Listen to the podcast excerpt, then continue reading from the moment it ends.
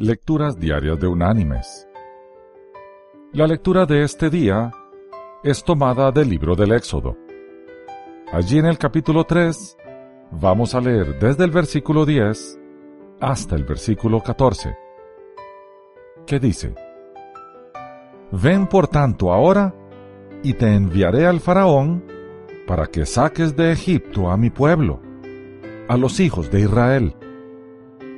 Entonces Moisés respondió a Dios, ¿Quién soy yo para que vaya al faraón y saque de Egipto a los hijos de Israel?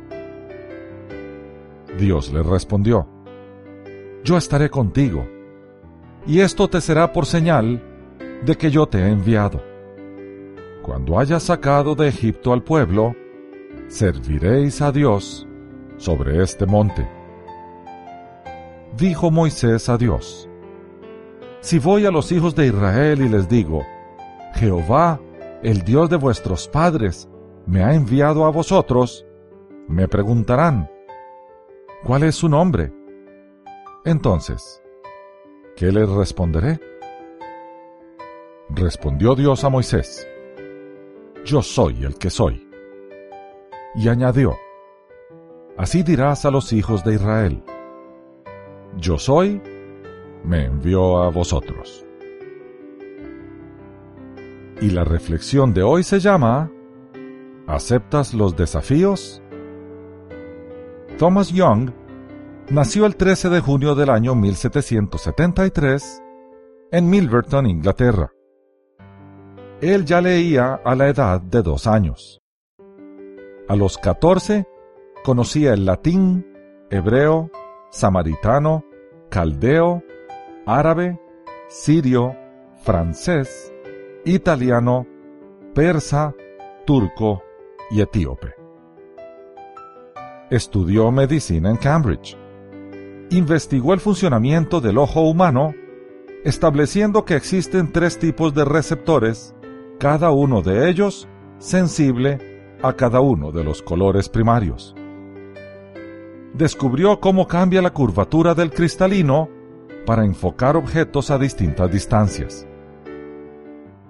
En el año 1801, descubrió la causa del astigmatismo y comenzó a interesarse por la óptica. Estudió también, entre otras cosas, la naturaleza transversal de las ondas luminosas, las longitudes de onda de los distintos colores, las mareas que encontró una explicación mejor. La energía la definió formalmente. La elasticidad, la constante en la ecuación matemática que describe la elasticidad lleva su nombre, módulo de Young. El tamaño de las moléculas, la tensión superficial de los líquidos, etc. Como todo lo que suponía un desafío le interesaba, al oír hablar de la piedra Rosetta, se hizo con una copia de las tres inscripciones que contenía. Centró su atención en grupos de jeroglíficos enmarcados por una línea, a los que denominó cartuchos. Consiguió descifrar varios cartuchos y abrió el camino que luego continuaría el lingüista francés, Champollion. ¡Qué vida la de Thomas Young! ¿Cuántos aportes hizo a la humanidad? Mis queridos hermanos y amigos. Sin duda alguna, los que aceptan los desafíos llegan lejos.